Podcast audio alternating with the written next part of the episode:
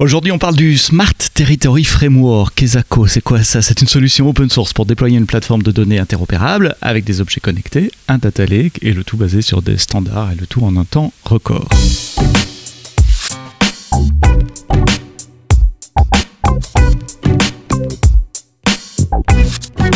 Bonjour, bienvenue dans le podcast AWS en français. Euh, merci d'être là comme tous les vendredis euh, matin, euh, en tout cas l'heure où le podcast est publié. Après, vous l'écoutez pendant le week-end en faisant votre jogging sous la douche, en conduisant, me disait mon invité aujourd'hui, Ali, Ali Ben Fatoum. Tu es tech evangelist dans le groupe AWS IoT. Merci d'être là. Tu es le papa du Smart Territory Framework en quelque sorte. C'est quoi On essaye de faire quoi avec le Smart Territory Framework? Euh, alors, on essaie de répondre à une problématique qui est très présente dans, euh, notamment euh, dans les territoires qui souhaitent déployer des, plateformes qu'on appelle souvent smart cities, qui en fait ont cette problématique d'intégrer des données de sources différentes, voilà, et de les traiter. Et, en fait, cette problématique amène d'autres problématiques, qui est d'avoir un lien, une relation entre tous les systèmes, que ce soit des capteurs, des, des, producteurs de données, on va les appeler comme ça, tous les producteurs de données, euh, avec les consommateurs de données. Donc tous les systèmes, que ce soit des applications mobiles, que ce soit des API, etc., qui vont produire de la donnée. Et la problématique, quand tu as... Euh, un système avec des sources de données hétérogènes, c'est que quand tu gardes un lien, un couplage entre les sources, les producteurs de données et les consommateurs de données, tu te retrouves avec euh, des, parfois des milliers d'interfaces entre les deux à, à maintenir. Et donc le, le Smart Territory Framework, ça appuie sur des standards et des technologies open source pour uniformiser en fait euh, au sein d'une plateforme cœur euh, tous les flux de données pour qu'en fait on, ait euh, un découplage total entre les producteurs de données et les consommateurs de données, ce qui fait qu'au final tu peux avoir des équipes même indépendantes qui vont travailler sur des producteurs de données, intégrer des nouveaux capteurs, intégrer des applications euh, legacy, etc.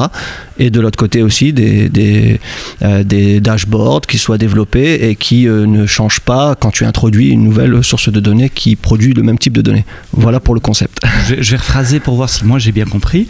Donc l'idée c'est de, de, faire un, un, data lake pour dire, j'avais envie de, chercher un autre mot que, data lake, mais un répertoire de données, un stockage de données uniforme centralisé, uniforme, c'est important. Mmh. Donc les différentes sources de données vont déverser leurs données, mais dans un format standard, pas dans le format produit par la source de données elle-même.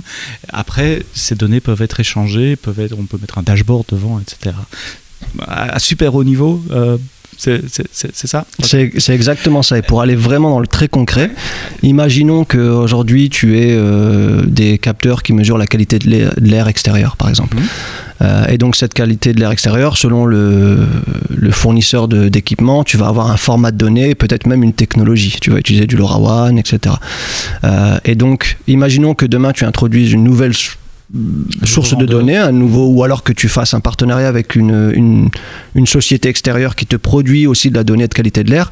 La problématique que va euh, résoudre le Smart Territory Framework, c'est que de, du côté de ton euh, consommateur de données, donc imaginons que tu as une application mobile ou même un dashboard pour euh, visualiser l'état de la qualité de l'air extérieur, en fait, tu vas avoir cette donnée qui va être uniformisée, la qualité de l'air va être stockée comme de la qualité de l'air, suivant un, modèle d'information euh, standard.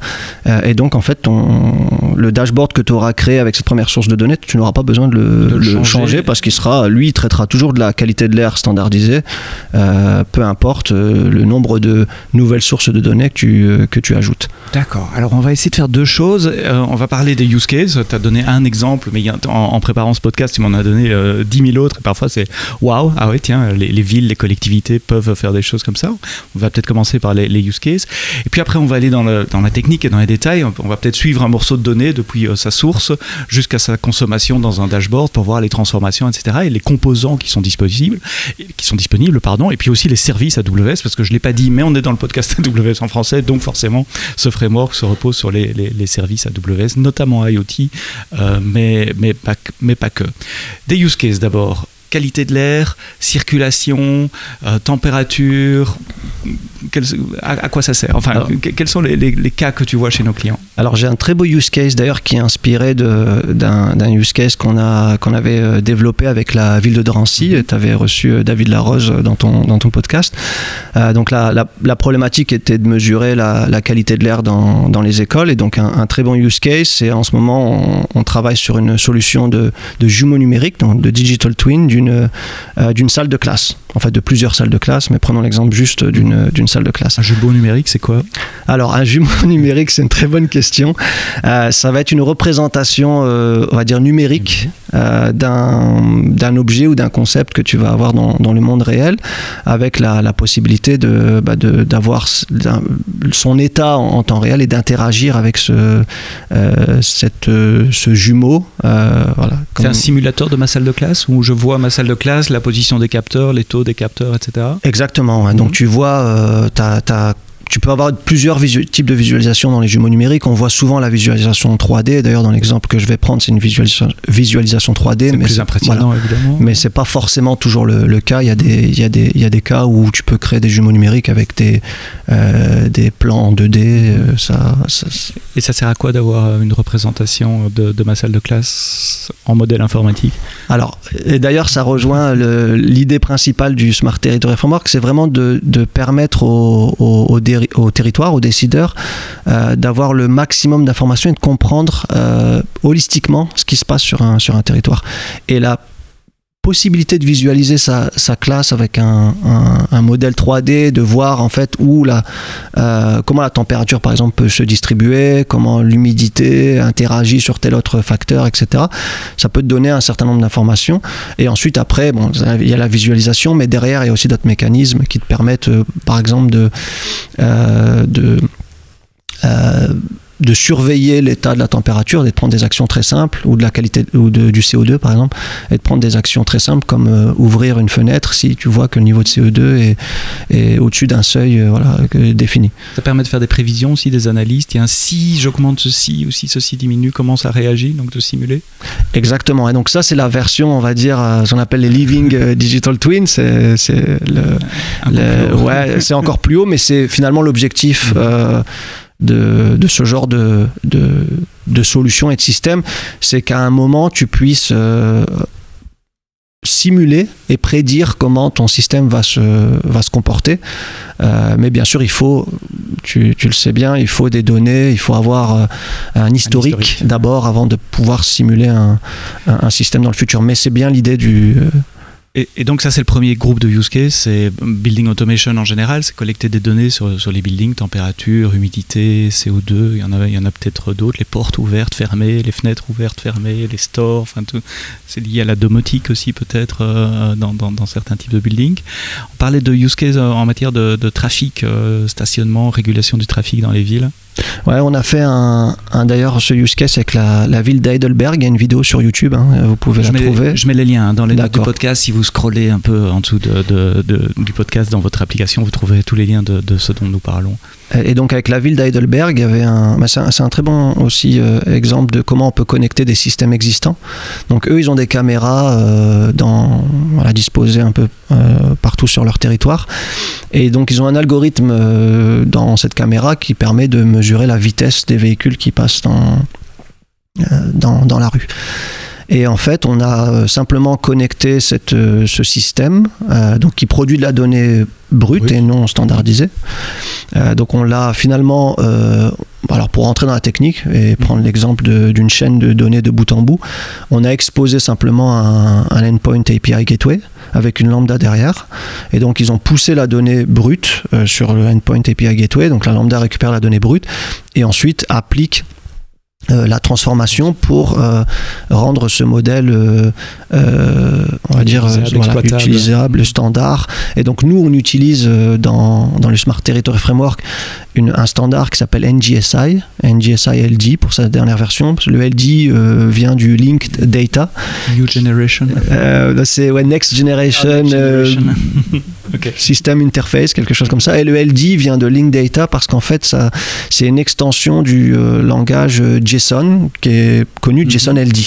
Et donc en fait, l'idée de LD, c'est de, c'est de, d'avoir en fait un contexte dans les données.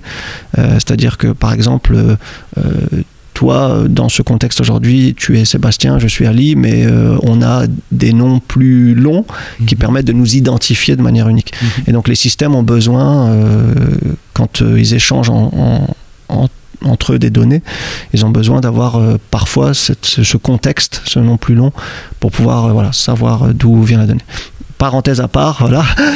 donc on transforme cette donnée pour la rendre NGSILD. Et donc ils connaissent les voitures, la quantité de voitures et leur vitesse. Qu'est-ce qu'ils font à partir de cette information Et donc ils la poussent dans le, smart, le cœur du Smart Data Framework et donc ça atterrit dans un, comme tu le décrivais, dans un data lake qui est, qui est sur S3. Et donc à partir de là, il y a déjà un premier niveau euh, simplement d'information qui est, on, avait, d'ailleurs on a fait ça très rapidement, en, une demi-journée on, avait euh, déployé le cœur du Smart Territory Framework, on avait créé ce data producer, et ensuite on a simplement visualisé avec QuickSight, ça aurait pu se faire avec Grafana aussi, euh, bah les, simplement le, le pic de circulation, ou les, en fonction du temps, les vitesses dans les rues, donc on a pu avoir une, une visualisation cartographique de, de l'état de la circulation dans le temps et des pics. Et on s'est rendu compte, par exemple, qu'il y avait une rue, il y avait un pic de, euh, à 130 km/h, euh, vitesse max, et vitesse minimum, euh, je pense que c'était 15 km/h qui avait été mesuré. Donc là, tout de suite, ben, tu peux te dire, mais qu'est-ce qui se passe? Donc ça t'aide à la compréhension. Et imaginons derrière que tu te dises, ben, tiens, cette rue-là, c'est problématique parce qu'il y a une école. Alors on va mettre un ralentisseur, etc. Donc c'est le premier niveau d'information. Mhm. Le deuxième niveau, c'est qu'après, derrière, ils ont collecté de la mesure de qualité de l'air. Et l'idée du Smart Territory Framework, c'est vraiment, ça prend vraiment son sens quand tu agrèges des données de sources différentes, hétérogènes, et que tu les connectes entre elles pour avoir justement l'information, parce que euh, sur ces systèmes-là, il faut avoir une approche holistique. Les, tu peux pas découpler la qualité de l'air de euh, du trafic, euh, la gestion des déchets, du trafic. Enfin, tout est plus ou moins. C'est des systèmes complexes, donc tout est interconnecté. Et donc, ils ont mesuré la, la qualité de l'air et ça leur permet réellement, concrètement, au doigt mouillé de comprendre quel est l'impact du trafic sur la qualité de l'air. Parce qu'on pense intuitivement qu'en réduisant la vitesse, on va peut-être améliorer la qualité de l'air. Peut-être pas, peut-être que c'est juste une fourchette optimale de vitesse entre, je vais dire euh, une bêtise, mais entre 60 et 80 km/h dans ce, dans ce contexte-là, on a la meilleure euh, circulation, la plus fluide et, la meilleure qualité de l'air. Ça, ça leur permet de prendre très simplement des, décisions avec ce niveau d'information et de se dire, bah tiens, aussi, on a une très mauvaise qualité de l'air à cause du trafic autour de ces écoles-là, et, voilà, et comme on veut préserver les, les, enfants qui jouent dans la cour de récréation, on va euh, voilà, soit rerouter, soit replanifier notre, notre circulation. Donc le déploiement de, capteurs, de caméras, de senseurs en tout genre permet de mieux comprendre le système dans lequel on vit et donc de prendre des décisions pour améliorer ce système-là, que ce soit en matière d'aération d'une école ou de température dans une école, de trafic dans une ville, de stationnement également avec des capteurs de, de, stationnement. Mais tous ces systèmes émettent euh, des données dans des formats qui leur sont propres pour dire le, pour rester gentil mmh. et très différents et un capteur d'une marque ne va pas générer euh, le même format de données qu'un capteur d'une autre marque, alors qu'il mesure la même chose, si j'ai bien compris. Et c'est là que le Smart Territory Framework rentre, c'est faciliter l'ingestion de ces données, de les transformer, de les stocker pour pouvoir ensuite les analyser. Donc, euh, prenons ben, l'exemple, euh, je ne sais pas sur lequel tu veux partir, hein, un capteur de CO2 ou un capteur de trafic. Euh, quel est le chemin pour rentrer dans le Smart Territory Framework? Et une fois qu'on rentre dans le Smart Territory Framework, qu'est-ce qui se passe? Voilà. Prenons l'exemple du jumeau numérique de la classe, parce que c'est un use case que, j'aime beaucoup. Euh, alors, chaque donnée qui est stockée dans le Smart Territory Framework est représentée comme une entité. Voilà, ça s'appelle une entité et chaque entité a un, ID unique. Euh, voilà, qui permet d'identifier cette entité. Euh, chaque donnée, c'est chaque mesure Chaque, chaque type, on parle du type Chaque. L'instance. Voilà, chaque mesure, pas mesure, plutôt chaque euh, chaque représentation d'un objet ou d'un concept qui existe dans le monde est une entité. Donc un capteur est une entité. La mesure de ce capteur est une entité. Et bien sûr après euh, voilà chaque série de mesures dans le temps le, reste la même entité. voilà. d'accord. Donc c'est comme une classe en programmation orientée objet ou une, table dans une base de données relationnelle. J'essaie de mettre des voilà exactement. et donc chaque entité est, identifiée de manière unique avec un ID et elle a un type et donc nous, comme je le disais, on utilise un, euh, un modèle d'information euh, qui est euh, proposé par la spécification NGSILD, qui est standardisée par, par l'ETSI, qui est un, un, organisme de standardisation, je mhm. pense, qui est basé, dont le, le, siège est à Nice, si je ne dis pas de bêtises d'ailleurs.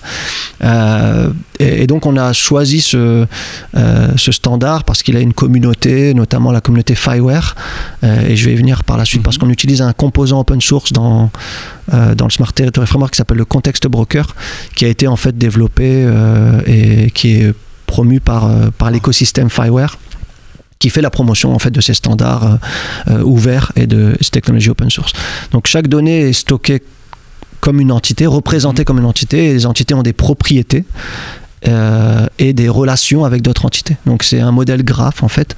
Euh, c'est-à-dire que si je reprends l'exemple d'une classe, euh, le capteur qui est dans la classe va être une entité, la mesure de ce capteur est une entité et cette mesure est liée au capteur. Le capteur est lié à la classe dans laquelle euh, il, se trouve. La classe est liée à l'école, l'école mhm. au quartier, le quartier à la ville, etc. Et donc tu peux avoir un, ça s'appelle un graph knowledge voilà, de, de, ce qui se passe euh, autour de toi. Donc ça c'est le format interne dans le smart territory. Voilà, c'est pas ce que génèrent les capteurs. Non, c'est pas ce que génèrent les capteurs. Mais il fallait que je commence par là parce que justement c'est l'idée c'est d'arriver à avoir toutes tes entités toutes tes mesures, tous tes concepts, toutes tes représentations uniformisées comme des entités suivant ce modèle d'information NGSILD. Donc c'est bien important, c'est pas le Smart Theory Framework qui, définit ces modèles de données, c'est standard euh, au niveau international et tu te reposes sur des standards euh, euh, pour le stockage de ces données. Ouais, et on n'a rien inventé, on a utilisé justement d'un un écosystème qui était déjà présent et, et, avec un voilà avec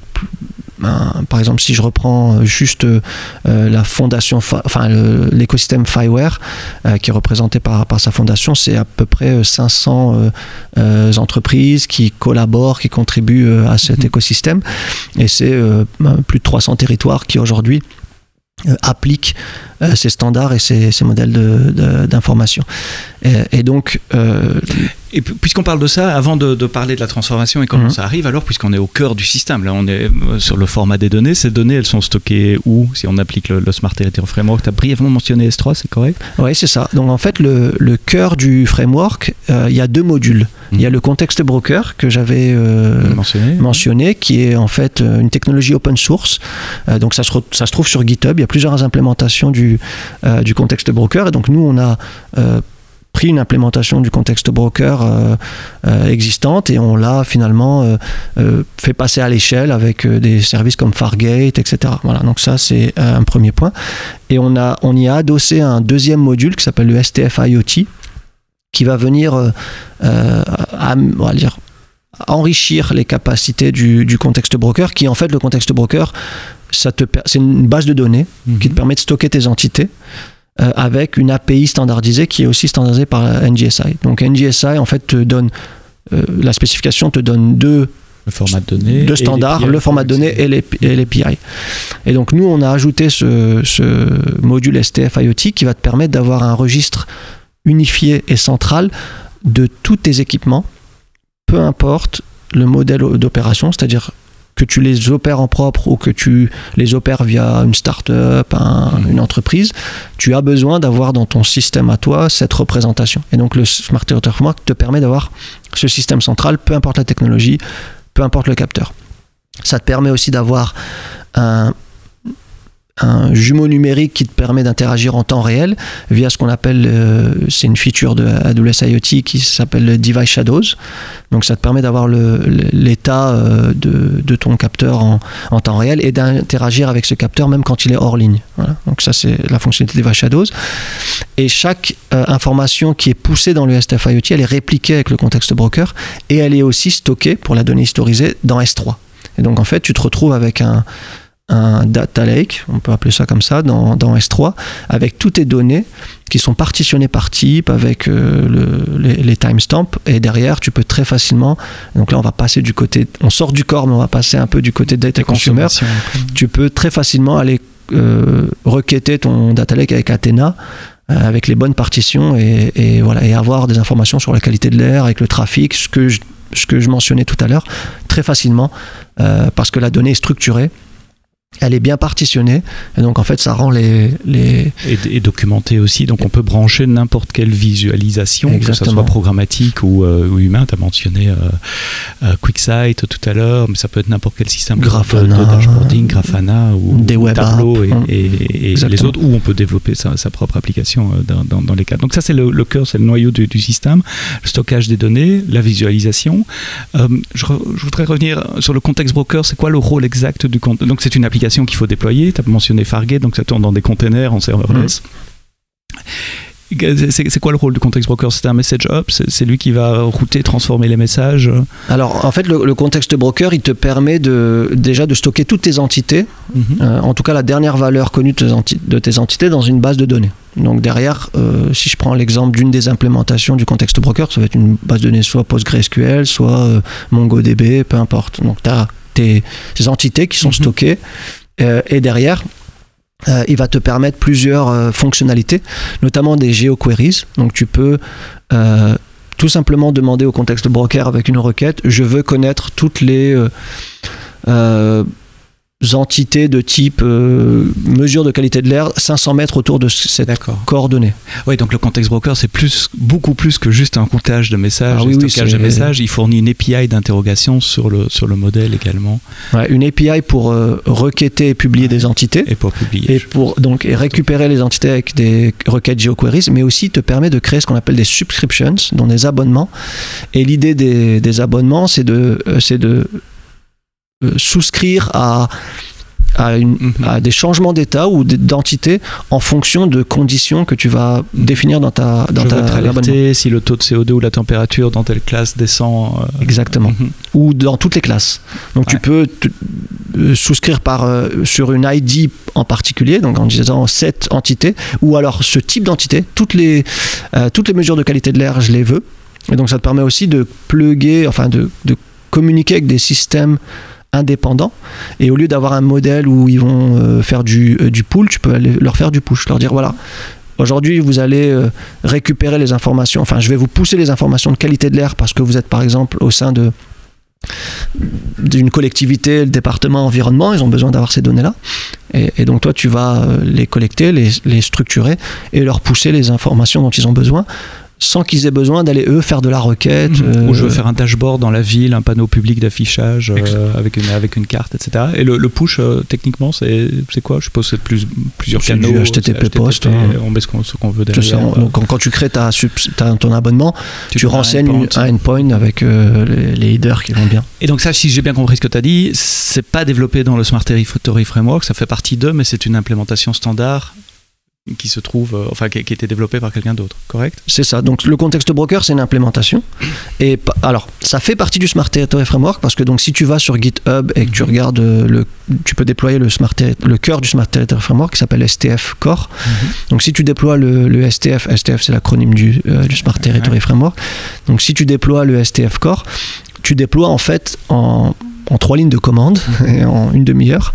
Euh, donc euh, tu déploies le, le contexte broker avec le module STF IoT d'une d'une seule euh, voilà d'une Donc, seule euh, déploie ça sur son compte AWS. C'est ça. Et donc ça crée les containers Fargate, ça met le, le contexte broker dedans, ça crée les Exactement. buckets S3, toutes les permissions qui vont bien. toute la partie IoT, le registre, ça te expose une. Donc en fait, le STF Core t'expose une API. Donc c'est dans la nouvelle version qui va être publiée très très prochainement. Alors avant, au début, il y avait deux API différentes, deux endpoints euh, Mhm. différents pour euh, le management des, des, des devices et pour euh, interagir avec le contexte broker. Donc là, sur la dernière version, on a unifié le endpoint. Et en fait, le endpoint va exposer, euh, ce même endpoint va exposer deux services qui te permet euh, d'aller euh, créer, provisionner des, des équipements. Aussi, en une seule requête, d'avoir toutes les entités qui sont liées à cet équipement. Donc, si je reprends l'exemple du capteur de qualité de l'air, en une seule requête, je vais avoir le capteur de qualité de l'air, ses attributs en tant que capteur, mais aussi la mesure associée. Et donc euh, ça, c'est euh, quelque chose que ne te permet pas le contexte broker seul, parce que tu es obligé de faire deux requêtes si tu veux avoir ça. Là, avec le STF IoT, on... Tu on, ça devant les API du, du, du, contexte broker. Il y a un truc dont on n'a pas encore parlé, donc on a parlé du corps, euh, on a parlé du stockage, comment on rentre dans le système. Et donc je, là... Je suis mon petit capteur CO2, je reviens, et je pousse mes données dans un format tout à fait propriétaire, binaire, peine documenté. Et donc là, on a toutes les informations pour que je revienne sur euh, ce fameux cas d'usage avec le jumeau numérique. Donc on a euh, dans, ce dans ce cas d'usage-là, que d'ailleurs je vais bientôt faire une vidéo qui explique vraiment techniquement comment on, réalise ça. Euh, donc partons du, de deux capteurs qu'on a, donc c'est ce qu'on va montrer dans la vidéo. Un premier capteur LoRaWAN qui mesure la qualité de l'air, enfin plus précisément le CO2, la température, l'humidité. Et on a un deuxième capteur qui mesure aussi euh, euh, ces mêmes informations, mais aussi euh, en plus la lumière, donc le taux de l'illuminance, mhm. je pense que ça se dit comme ça, et le bruit. Voilà, et donc on va connecter ces capteurs, dans, en l'occurrence, dans ce cas précis, on utilise AWS IoT Core for LoRaWAN, qui te permet de, créer un réseau privé LoRaWAN et d'enregistrer tes capteurs. Et donc ces capteurs vont émettre des payloads euh, en, octets, en bytes. Mhm. Euh, et donc derrière, tu vas avoir AWS IoT Core for LoRaWAN qui va récupérer ces, ces, payloads en bytes. Ça, ce sont les services AWS, AWS euh, de façon standard. Hein. Il n'y a rien à programmer jusqu'à présent. Il n'y a rien à programmer et en plus, tu pourrais utiliser un, un réseau LoRaWAN extérieur. C'est exactement le même fonctionnement. Derrière, tu vas router cette payload toujours vers une lambda. En fait, c'est là où se passe la transformation. À chaque, chaque fin de, de producteur de données à chaque interface. Lambda. Voilà, tu vas avoir une lambda qui va avoir un rôle très précis, qui va prendre la payload brute, qui va créer une entité de type euh, donc tu vas avoir des data models notamment on utilise les smart data models qui sont des data models euh, open enfin ouvre, ouverts euh, au-dessus des, des modèles d'information et euh, qui euh, en fait euh, te permet de d'avoir une façon commune de, de définir ce que c'est une qualité de l'air. Et donc ça aussi, on l'a pas inventé. Il y a une initiative qui s'appelle Smart Data Model qui compte plus de 900 data models pour euh, les smart cities, smart building, euh, smart, smart, manufacturing, euh, donc plusieurs domaines et qui sont ouverts, collaboratifs. Donc tu peux, si tu, si tu considères qu'il manque une propriété dans, ces, dans ce data model, tu peux, tu peux collaborer. Donc voilà, donc on va transformer cette, cette donnée brute en entité suivant un data model. Donc là, Indoor Environment Observe pour en choisir un qui existe vraiment en smart data model. Et donc on va avoir les propriétés CO2, température qui vont toujours avoir les mêmes noms pour les deux capteurs qui proviennent de, voilà, et, chaque capteur va avoir son flux, euh, sa lambda dédiée, tu vois. Donc on va avoir une lambda pour, euh, pour euh, le capteur de premier capteur de, qui mesure que la température, CO2, humidité, et on va avoir une deuxième lambda parce que forcément la pélote brute n'est pas la même pour le capteur et ce que je décris là, ce sont des pipelines complètement indépendants, c'est des data producers indépendants.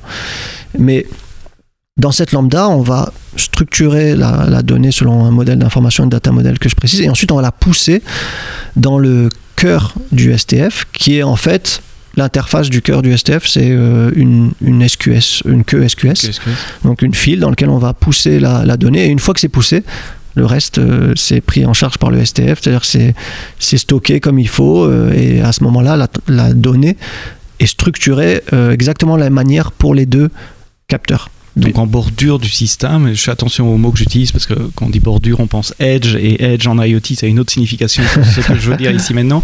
Je veux dire, à la périphérie architecturale du, du, système, il y a ces fonctions lambda qui vont recevoir les données des capteurs, les transformer dans le, le, format standard dont on parlait tout à l'heure et puis les, les, pousser vers le STF Core euh, pour, pour, le stockage et, et, et l'archivage des données. Tu as une idée du nombre de connecteurs euh, qui sont disponibles de, de, lambda de transformation de, de alors pour l'instant, on en a plus publié un sur le, sur, euh, le smart parking. Donc on avait euh, un use case d'ailleurs aussi avec euh, la, la ville de, de, Drancy qui a un capteur parking LoRaWAN Bosch qui te mhm. permet de simplement mesurer le, le la présence d'un véhicule, véhicule, ou non sur une place de parking. Qui, se met en dessous du... C'est ça, c'est une boucle magnétique. Mhm. Et donc, euh, on a fait le travail de, de, décoder le payload et ensuite on l'a publié sur GitHub. Mais pour être honnête, euh, développer ce type de connecteur, et donc là j'ai pris l'exemple de capteur, mais ça peut être même avec des systèmes legacy. Des... Oui, ça peut même être une application qui pousse des données. C'est n'importe quoi, qui hein. peut appeler une API avec un format de données. c'est ça. La lambda transforme dans un autre format et envoie ça vers le. Exactement. si tu as accès à la donnée, c'est bon pour être un data producer. Et donc, euh, pour créer un data producer, en moyenne, c'est euh, pour n'importe quel développeur lambda, c'est heures de codage, une heure. Plus pour le test, etc. Ouais, une heure. Euh, et en réalité, le test, si aujourd'hui, tu as un modèle d'information standard et un data model. Donc, il y a pas énormément de voilà de marge d'erreur. Enfin il n'y a pas ah, de toujours les raison d'erreur voilà. euh, ouais bien sûr. le champ qui manque le champ qui manque etc bien sûr il faut faut coder ça proprement. Mais je veux dire c'est pas un gros système à, développer. Ce sont des micro euh, systèmes à, développer qui, qui vont assez vite. quelques centaines de lignes de code maximum. Un maximum. Grand maximum, grand maximum. pour donner euh, bah, je crois qu'il y a la lambda qui fait ça pour le smart parking sur GitHub. Ouais ça doit être une si tu enlèves vraiment euh, toute la partie autour, euh, une dizaine de lignes pour faire vraiment transformer, hein, c'est tout. D'un format vers, mm. euh, vers l'autre. tout ça, c'est en open source et sur GitHub, il y a le, le, lien vers le GitHub dans les notes du podcast. Comment tu vois le, le futur quand tu, tu, parles, tu passes la majorité de ton temps en face de, clients? Qu'est-ce qui te demande comme évolution? Vers, vers quoi on, on va?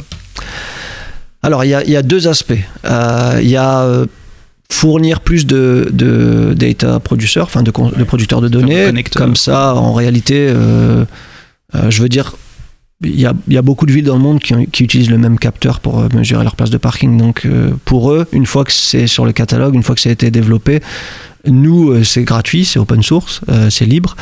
Et, et, pour eux, en fait, une fois que c'est sur le catalogue, le déploiement de ce producteur de données-là leur prend 5 minutes en plus des 35 minutes qu'ils auraient investi pour euh, déployer le corps du plateforme. Donc en gros, ils ont six lignes de commande, qui sont d'ailleurs trois lignes de commande qui sont les mêmes pour le producteur de données et le consommateur de données, parce qu'on utilise euh, Cloud Development Kit, CDK. CDK pour quasiment voilà pour le STF Core euh, c'est en CDK et pour les producteurs de données consommateurs de données on essaye aussi de tout euh, proposer en CDK comme ça euh, en trois lignes de commande c'est déployé. Et en plus on peut versionner etc et donc n'importe quel territoire qui utiliserait ces capteurs aujourd'hui bah, non juste qu'à aller sur GitHub télécharger la stack la déployer. Et en 5 minutes ils ont leur capacité et, ils peuvent enregistrer 1000, 100 000. Ça, ça répond à ma question suivante. Au fait, c'est comment démarrer C'est euh, voilà, j'ai besoin d'un compte AWS, je clone le projet sur, euh, sur GitHub et puis j'ai tous les scripts CDK pour pouvoir démarrer. C'est ça. Faut pas de connaissances spécifiques AWS, un peu quand même. Alors, il y a, alors, on a essayé de faire un travail d'explication de, de, euh, tous ces, ces, concepts de, et ces standards qu'on utilise sur le GitHub. Euh, sur, le, sur le répertoire. Euh, maintenant, il faut un, un peu de, de, connaissances, mais voilà, il ne faut pas être expert parce que mhm. justement, on, a, on a fait abstraction de beaucoup de services pour les rendre euh, complètement transparents. Et, et, donc, en fait, quand tu déploies le cœur, alors si ça t'intéresse, tu peux regarder le code, comment c'est designé, l'améliorer parce que c'est open source, mhm. donc contribuer. contribuer. Et, et sinon, si tu n'as pas forcément envie de toucher, tu peux considérer voilà. Une black box. Comme une black box et de dire euh, ce qui m'intéresse, c'est d'aller euh, récupérer la donnée. Et pour revenir d'ailleurs euh, sur le cas d'usage, parce qu'on n'avait pas fini sur le, le, jumeau numérique, derrière, après, tu peux dire moi je déploie le, le, le smart, le STF Core, j'ai une stack pour la qualité de l'air qui va être publiée aussi d'ailleurs sur ces deux capteurs. Je la déploie. Et ensuite je fais ma visualisation. Et donc là on va aussi publier une visualisation euh, qui utilise euh, donc Athena pour aller récupérer les données dans, dans S3 et, et, TwinMaker qui est un, service IoT qui te permet de construire des jumeaux numériques avec cette visualisation 3D et donc tu vas pouvoir avec TwinMaker très facilement avoir la, la visualisation 3D de tes de ton environnement avec les données associées dans un dashboard comme euh, Grafana par exemple. On a une intégration euh, euh built-in, je sais pas mhm. comment dire en français. Euh, Préfabriquée. Ouais, voilà, sur, sur, Grafana. Et donc très facilement, tu vas pouvoir créer des solutions bout à bout avec trois lignes de commande encore. Et c'est ça l'idée, c'est d'aller vers ce type de, d'approche où on n'a pas besoin de réinventer la roue, c'est standardisé, c'est open source. et, ça facilite le, déploiement de solutions. Et derrière, euh, on, travaille avec des partenaires parce que bien sûr. C'était ma question aussi. Je disais voilà, si je veux être aidé, euh, est-ce que je peux appeler un, partenaire, une société de, de consulting, de service oui, alors euh, et c'est d'ailleurs la stratégie du Smart Territory Framework parce que pour scaler, on, euh, chez AWS, on scale via, mhm. via nos partenaires et donc on travaille avec des partenaires. Et d'ailleurs, il y a on a fait un, un cas d'usage vidéo avec euh, un partenaire en France qui s'appelle Serfim. un d'ailleurs, un cas d'usage assez intéressant. Je vous invite à regarder ça sur la, la page YouTube d'AWS France. Exactement. Bah, explique brièvement le, le, le, use case. donc la problématique qu'avait le, client de Serfim, c'est que dans les zones de euh, de, randonnée, notamment dans les Alpes de Provence, c'est là où, ça se passe. Euh, parfois, il y a des conflits d'usage, on va appeler ça comme ça, entre les, les patous, donc qui sur, les chiens qui surveillent hein, finalement les, troupeaux, euh, et les randonneurs. Et en fait, les patous, pour leur principale mission, c'est de protéger le troupeau, et c'est une zone où il y a des loups. Donc les patous ont appris un peu à être, euh, on va dire, agressifs. et il arrive qu'il y ait des accidents quand les randonneurs euh, se trouvent à proximité des troupeaux, les patous attaquent. Euh, et donc, euh, ce qu'on a fait avec Serfim, donc Serfim a utilisé le Smart Territory Framework. Donc, ils ont développé une, offre qui s'appelle Territoire Connecté, qui utilise en fait le Smart Territory Framework. Et eux, derrière, ils, ils, ajoutent des services, euh, ils ajoutent de la valeur au-dessus du, STF et ils ont construit leur propre offre. Et donc, avec ce, cette offre Territoire Connecté, euh, une des solutions qu'ils ont euh, développées pour ce territoire, et ils l'ont développé à une vitesse éclair, euh, c'est qu'ils ont mis des balises de géolocalisation LoRaWAN sur les. Justement, alors pas sur les chiens pour des raisons évidentes de sécurité pour la personne qui met la balise, mais sur les troupeaux. Donc ils ont équipé quelques moutons et, et, en réalité les chiens sont toujours autour des. donc ils ont équipé les troupeaux, donc on peut géolocaliser les troupeaux, envoyer l'information vers cette plate fameuse plateforme.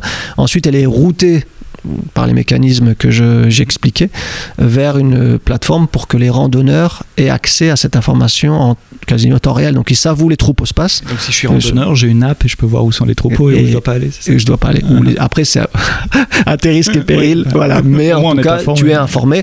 Et c'est un, cas d'usage très simple, très facile à développer. Mhm et qui, euh, qui est bah, très utile parce que derrière ça évite le, les accidents. J'adore parler euh, IoT parce que là on est dans le concret, on est dans le réel, euh, contrairement à d'autres domaines de l'informatique qui sont parfois beaucoup plus euh, abstraits. Ici on parle de qualité de vie, on parle de trafic, on parle de qualité d'air dans des écoles, on parle de, sécurité quand on se balade en montagne. J'aime bien ce podcast où on commence à parler LoRaWAN, capteur CO2 et on termine à parler randonnée dans la montagne et, et, chien de berger. Merci Ali pour toutes ces explications. Donc le Star, Smart, pardon, Smart Territory Framework en open source sur GitHub avec les notes et le lien dans, dans, dans les notes euh, du podcast. Et puis euh, le lien vers euh, les technologies, les partenaires et, autres solutions qui peuvent vous aider à, démarrer en quelques heures, si j'ai bien compris. En tout cas, pour un prototype, on déploie en, quelques heures. Et puis on peut passer à l'échelle. Prochain rendez-vous dans le podcast AWS en français la semaine prochaine, vendredi matin. Et d'ici là, quoi que vous codiez, codez-le bien.